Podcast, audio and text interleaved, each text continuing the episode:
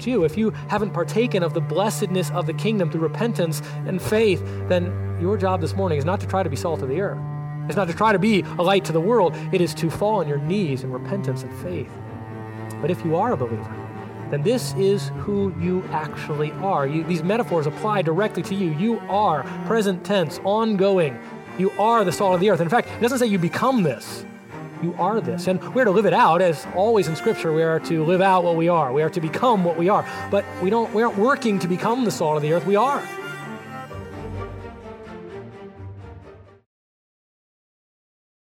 Hello and welcome again to Grace Maryville Weekly, which is a podcast ministry of Grace Community Church located in downtown Maryville, Tennessee. The sermon you are about to hear is a part of his sermon series presented by Pastor Chris Riser from the book of Matthew. Pastor Chris has sought to demonstrate that Jesus is the King, which is the overall theme of the book of Matthew. It is our goal to provide messages on Monday and Friday weekly from the pulpit at Grace Community Church to equip the saints for the work of ministry, and to call everyone to repent and believe. Let's listen now as Pastor Chris works exegetically through the text.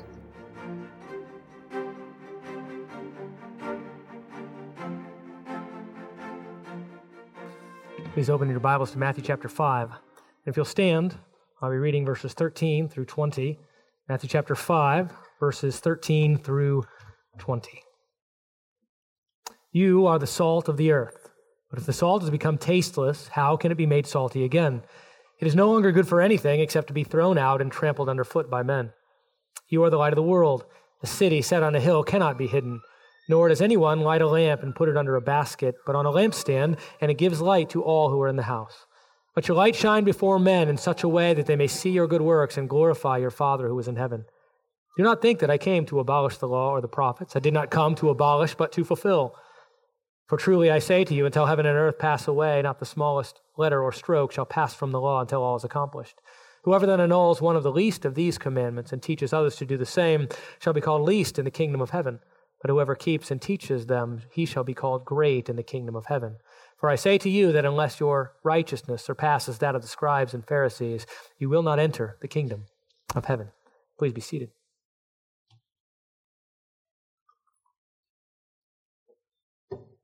Woodrow Wilson told the story of being in a barbershop at one time in his life, and he says, I was sitting in a barber chair when I became aware that a powerful personality had entered the room.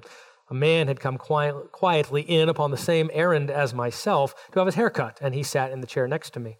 Every word the man uttered, though it was not in the least didactic, showed a personal interest in the man who was serving him. And before I got through with what was being done to me, I was aware that I had attended an evangelistic service. Or in fact, it was D.L. Moody, the great evangelist, who was in the chair next to me. I purposely lingered in the room after he had left, and I noted the singular effect that his visit had brought upon the barbershop.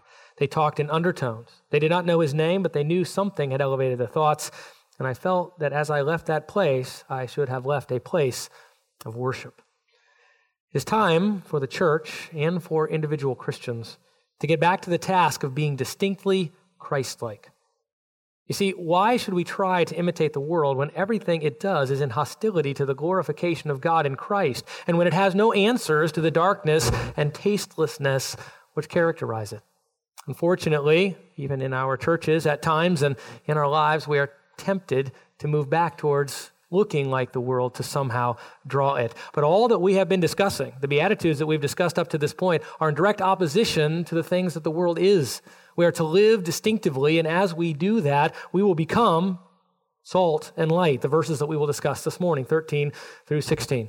You see, we as citizens of the kingdom have been granted citizenship that is from above, not citizenship that is on the earth. We have been comforted. It has been promised that we will inherit the earth. We will be satisfied. We receive mercy. We will see God, and we will be called sons of God. Because of this, we have a responsibility to pour out that truth to the world, to live it before them, to tell them about it, that they too may enter the kingdom that we have had the precious blessing of becoming a part of. It is not enough for us to be joyful, as it were, to be blessed in our own lives without communicating and living that blessedness out to a world that desperately needs it. And that's Jesus' point in the verses that we will discuss this morning. You are citizens of the kingdom. You have been blessed in these ways. And now you are to proclaim that and live that before a world that has none of those blessings, none of those benefits, because they are dead in trespasses and sins. So what we'll see this morning is that because citizens of the kingdom are blessed beyond measure, they must permeate this dark, tasteless world with the salt and light of the distinctly Christ focused message and work of the gospel. Again, because citizens of the kingdom are blessed beyond measure, they must permeate this dark, tasteless world with the salt and light of the distinctly Christ-focused message and work of the gospel. And really what we'll look at this morning are two metaphors that Jesus uses, one of salt and one of light. And we'll try to flesh those out to see how we can become that, how we are that in the world, and how we are to live that out in such a way that people will praise and honor our King. So first, kingdom citizens are salt of the earth. Verse 13, it says you, and again, as he says you, it's plural, speaking probably specifically to the disciples, the 12 who were there, but really to anyone there who believed in him, who was a true follower of him. And I want to make that very clear. The message this morning, and really the message all along, those who are blessed in the kingdom are those who are actually in the kingdom. It is not those who are religious, not those who desire religious things, not those who have kind of maybe a passion for religious stuff. It is those who have truly been poor in spirit, those who have mourned over sin and on, those who are actually members of the kingdom of God. It is they who are the salt of the earth. Only true believers are this. And so if that isn't you, if you haven't partaken of the blessedness of the kingdom through repentance and faith, then your job this morning is not to try to be salt of the earth. It's not to try to be a light to the world. It is to fall on your knees in repentance and faith. But if you are a believer, then this is who you actually are. These metaphors apply directly to you. You are present tense, ongoing. You are the salt of the earth. In fact, it doesn't say you become this. You are this. And we're to live it out. As always in Scripture, we are to live out what we are. We are to become what we are. But we aren't working to become the salt of the earth. We are. And we'll flesh out that metaphor. We aren't working to become the light of the world. We are the light of the world. The only salt, as we will see, and the only light that God has left to proclaim the truth of his kingdom. You are the salt of the earth. And then the earth is simply humanity viewed as a whole. All men and women seen together in the sphere of this world. Every place we go, we find the world. We find human beings. And that's the way it's meant here. You're the salt of the earth. You are the one who demonstrates to the world the truth and reality of Christ, the salt of the earth, to all humans. And we really, again, are the only ones who are that salt. As we will see, they're only believers, only kingdom citizens can live this out. John MacArthur says the great blessings emphasized in verses 3 through 12 lead to the great responsibilities of verses 13 through 16. The blessings of heaven, comfort, inheriting the earth, being filled with righteousness, being given mercy, being called God's children, being given heavenly reward, all of these bring the responsibility of being the salt and light in the world that we've been called to be.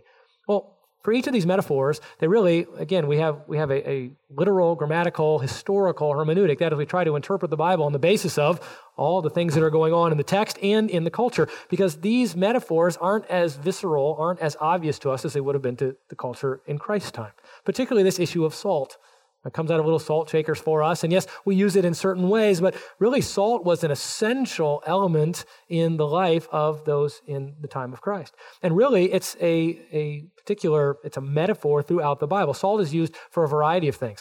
It's used in sacrifices. In the Old Testament, salt was an element of Israelite worship. The people were to ensure that salt was applied to every grain of the offering as an indication of the covenant, Leviticus 2:13. It says, every grain offering of yours, moreover, you shall season with salt, so that the salt of the covenant of your God shall not be lacking from your grain offerings. With all your offerings, you shall offer salt. Salt being there seeming to be used kind of for permanency. If you put the salt there, it is an indication that this is a lasting covenant. That's so we have to decide, is that what Jesus means when he says salt of the earth? Well, salt was also used as an agent of destruction, and it's used in the New Testament even that way. You'll be salted with fire, says Jesus. Ancient armies used salt as an agent of destruction, pouring it over the ground of conquered territories so that it became contaminated and barren. So is that how it's being used? Or is salt being talked of here as a preservative? And probably these last two things that I will mention are the most likely ways that Jesus is using the metaphor. That is, salt was really, in many ways, considered necessary for life. It was so valuable that the Roman soldiers were paid, some in whatever the finances were, the currency of the day, as well as salt, because they used it to preserve their food. They used it to make the food palpable. and oftentimes to bring a purifying effect to it. So salt was often used as a preservative. And then salt, and probably this is most common for us, it was used as seasoning. Right? It was used to be placed into the food, one, to make it so oftentimes the food was bland, tasteless, so it brought the flavor out of the food. And again, also there seemed to have a preserving and maybe purifying effect on the food itself. So which one of these is Jesus using as sacrificial, as maybe destructive, as preservative, or seasoning? Well, I mean, it's hard to say exactly. And I would say that really I don't think any of those direct meanings are the primary force of the metaphor. The force seems to be a certain kind of distinctiveness. That is, that what salt does is it makes itself known. You put salt in the food and you know it's there. Now, it certainly preservative, the idea of being preserving fits here, that the apostles or the disciples in their preaching of the gospel had a redemptive effect that would bring men to Christ. But again, I don't think that's the primary focus. Jesus is saying, look, you're the salt of the earth. You're distinct. When you are in the earth, you are to bring, as we will see, a Christ-like flavor to it. And the reason that I believe that, two reasons. One, in Colossians chapter 2, this idea is used. And Paul says this, "Conduct yourselves with wisdom toward outsiders, making the most of the opportunity. Let your speech always be with grace, seasoned as it were with salt, so that you will know how you should respond to each person." Seems to be the proclamation of the gospel and the bringing of Christ to bear. That is, the truth about Christ, his person and work, that is supposed to be carefully considered and then applied to every person we come in contact with. Our speech is always to be seasoned with salt, to have a Christ-like flavor, so that Christ is known and recognized through what we do. So that seems to be the primary focus. Again, the second reason would be because the metaphor of light being obvious, light being something which must be seen, which will be seen, seems to be matched with the metaphor of salt. It's distinctive. When it's in the food, it's tasted. When light is put into the world, it's seen. These aren't contrasting metaphors, say salt being like secretive as it might help preserve if you kind of put it in the food and you don't notice that it's there, and then light being obvious, some commentators say that. I think instead, both metaphors reinforce one another. Salt is obvious. It is something that what's in the food, you know that it's there. And if you remove it, you're aware that it's gone. Light is the same way. When it's in the world, it is seen. And when there is not light, then darkness pervades. So with that idea of salt, its value as a seasoning, essentially, but really as a distinctive flavoring as believers are to be in the world. Let's look at two different ways that I think this applies. So first, salt that tastes like salt is valuable. That's what he says. As long as the salt can be tasted, essentially, it's worthwhile. When salt has become tasteless, it's no longer good for anything. If you can't notice that it's in the food, it's of no value whatsoever. Salt has to be evident. It has to be tasted. It has to be tasty, as it were, to truly be acting as salt. And so I think this applies in two ways. Jesus is applying this in two ways to citizens of the kingdom. First, that believers are to be distinct from the world. So on your outline, you have kingdom citizens are the salt of the earth. Salt that tastes like salt is valuable, and that applies to believers in two ways, that believers are to be distinct from everything else in the world. See, this special and distinctive flavoring is capable, or only kingdom citizens are capable of providing it, because everyone else in the world is the same. That is, they are all dominated by the culture. They are immersed in sin, dead in trespasses and sins, and only believers can possibly give this distinctive flavoring or seasoning of Christ. You see, when salt becomes tasteless, that is, no longer offers a distinctive seasoning, it's worthless. And so kingdom citizens are to live and to speak with a different flavor from the world. They are to always be distinct from that which characterizes the kingdoms that are dominated by sin. John 17:14. "I have given them your word," says Jesus as he prays to the Father, "and the world has hated them because they are not of the world, even as I am not of the world." That's the distinctiveness of believers. If you're in the kingdom, you are distinct, and you are to live in a way that emphasizes your difference from the world. That is, your conformity to the image of Christ. 1 John 2:15. "Do not love the world, nor the things that are in the world. If anyone loves the world, the love of the Father is not in him. For all that is in the world, the lust of the flesh and the lust of the eyes and the boastful pride of life, is not from the Father, but is from the world." So Christians are called everywhere in Scripture, and particularly here, to be distinct from the world. And remember, that distinctiveness has already been described. Another reason I think that's the primary use of the metaphor. You're in the kingdom, and so you are pure in heart. You are the ones who mourn over sin, and so on. That makes you absolutely distinct in the world. And when you live out that distinctiveness, you are being the salt that you have been made by entering into the kingdom. So believers are to be distinct, but not in any way. See, some people use this, the idea of salt being seasoning, that, you know, believers like spice up the world, you know, and so they make it a better place to be. That's not the issue. The issue is that they are to leave a distinctly Christ-like flavor.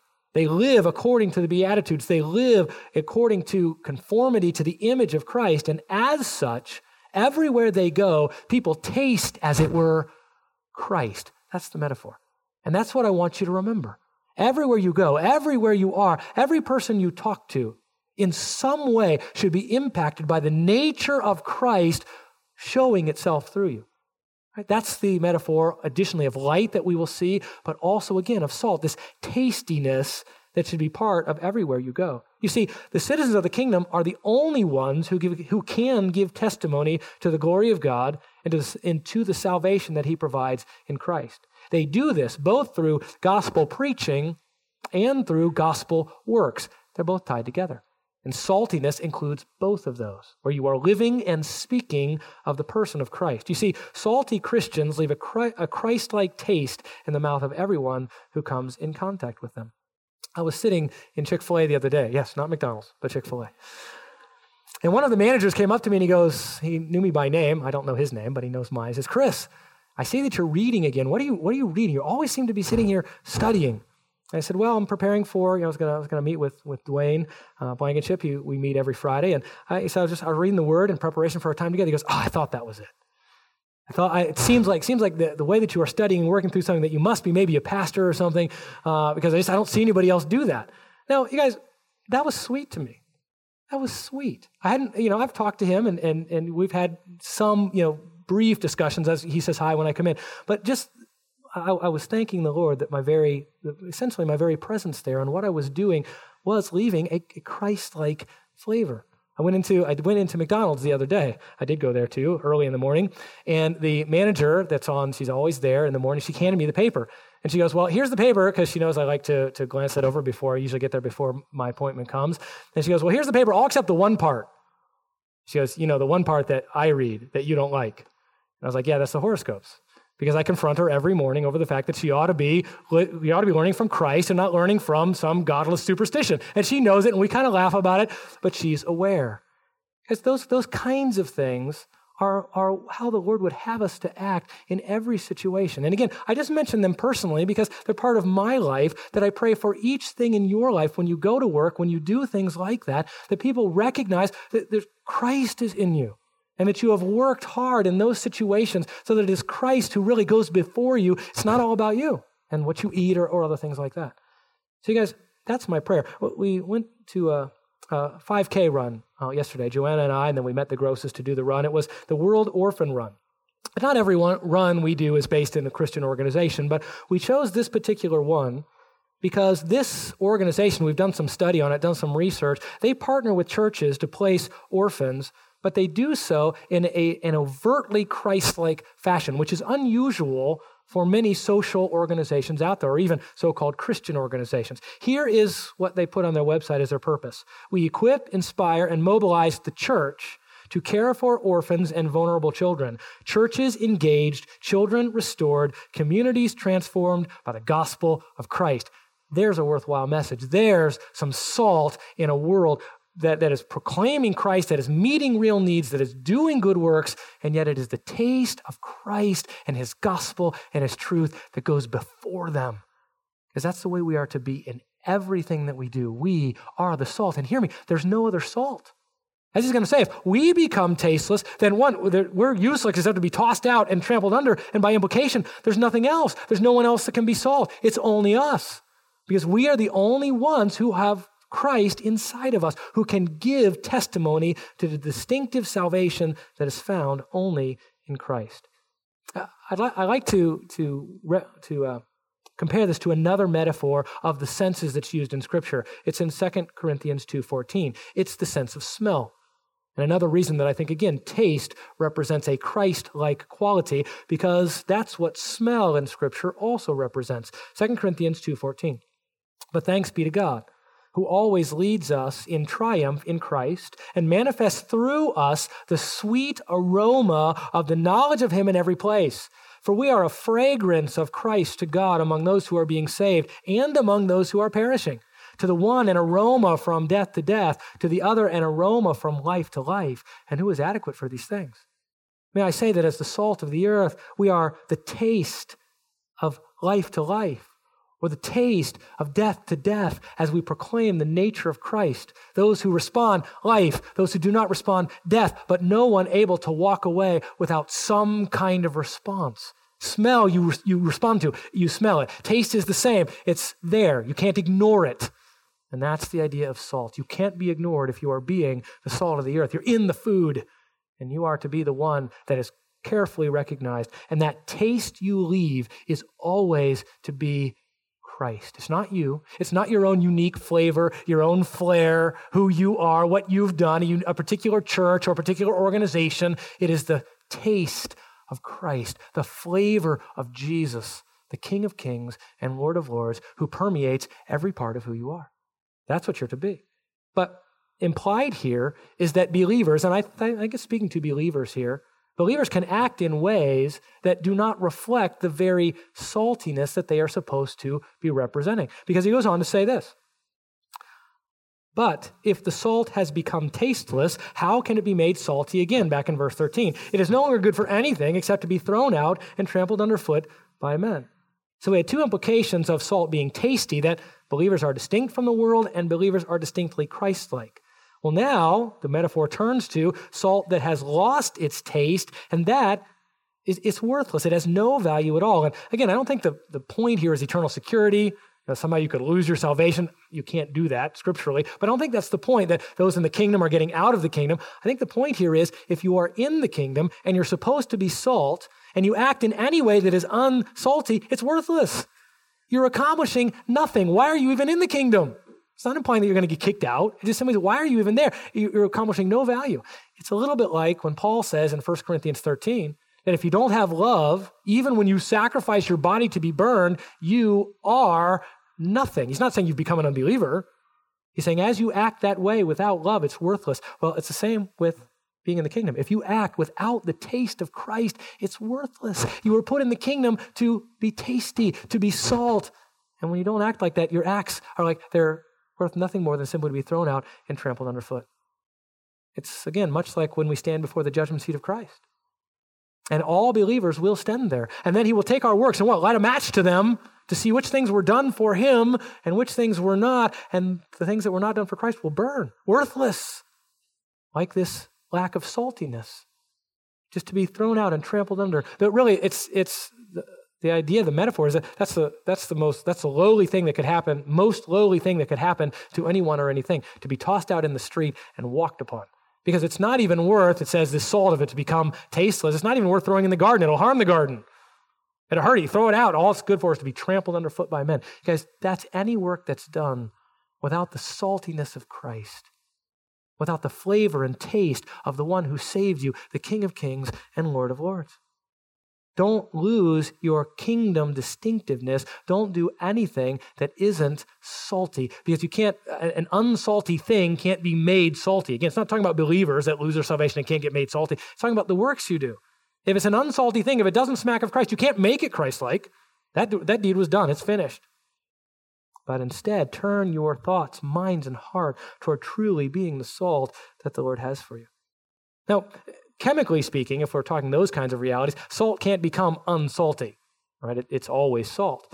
Probably the idea here of it becoming unsalty is that it lacks purity. And that's probably a metaphor, again, that was related to the time of Christ. The Dead Sea is a rich source of salt. And of course, those in Israel would have known that. It's a body of water that doesn't have any outlet. So what happens? It evaporates. You've got all kinds of salt deposits all around it.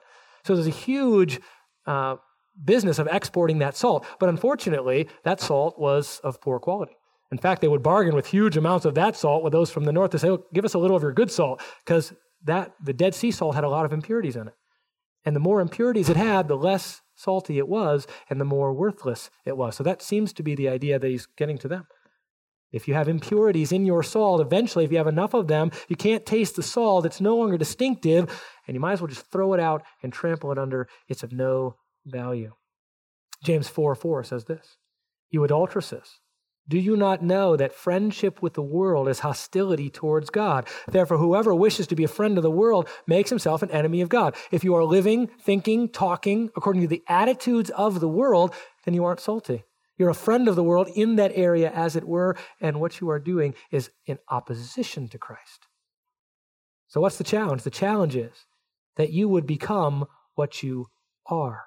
That is, that you would live according to the salt that you are. And the 2 points underneath salt that has lost its taste is worthless is that believers must guard against worldliness because it easily creeps into your lives. Yes, believers can, in certain areas of their lives, be friends with the world, and as they do so, they have lost their kingdom distinctiveness, and they are not acting according to the very nature for which they were brought into the kingdom. They are really denying their citizenship, as it were, in that area, and that worldly believers are useless for kingdom tasks. The more worldly you are, the less you are accomplishing for the kingdom, the more tasteless you have become, and there is no greater danger than that. Again, there is no other salt. If you don't taste like Christ to people, if believers don't do that, then no one else can. There's no one else that can bring the message of Christ to them. You're it, believers, you. And so you must do this. And Christ has very strong words. Remember, they're Christ's words, not mine. You see, if a kingdom citizen is not living for the kingdom, he is accomplishing nothing. And in that way, or in those actions, he might as well not even be in the kingdom. Worthless. I didn't say it, Christ did. It's very challenging. And by the way, Christ will have many more challenging words to say for those who do not live according to the nature of the kingdom.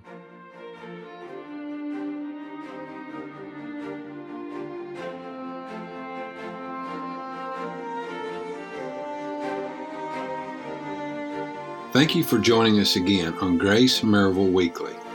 These messages are just a small collection of sermons that have been presented at Grace Community Church in downtown Maryville, Tennessee.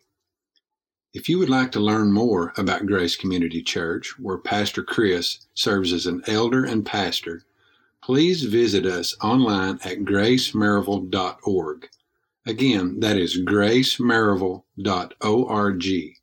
There, not only will you be able to find out more about the many ministries at Grace, but you will also be able to access a full audio archive of messages not only presented by Pastor Chris, but also messages presented to our women's ministry, youth ministry, and college-aged ministries, as well as the Sola and Essentials conferences hosted at Grace.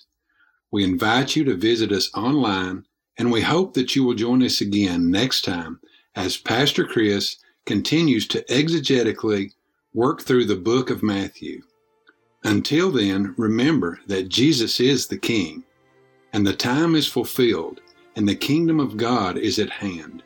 Repent and believe in the gospel of Jesus Christ.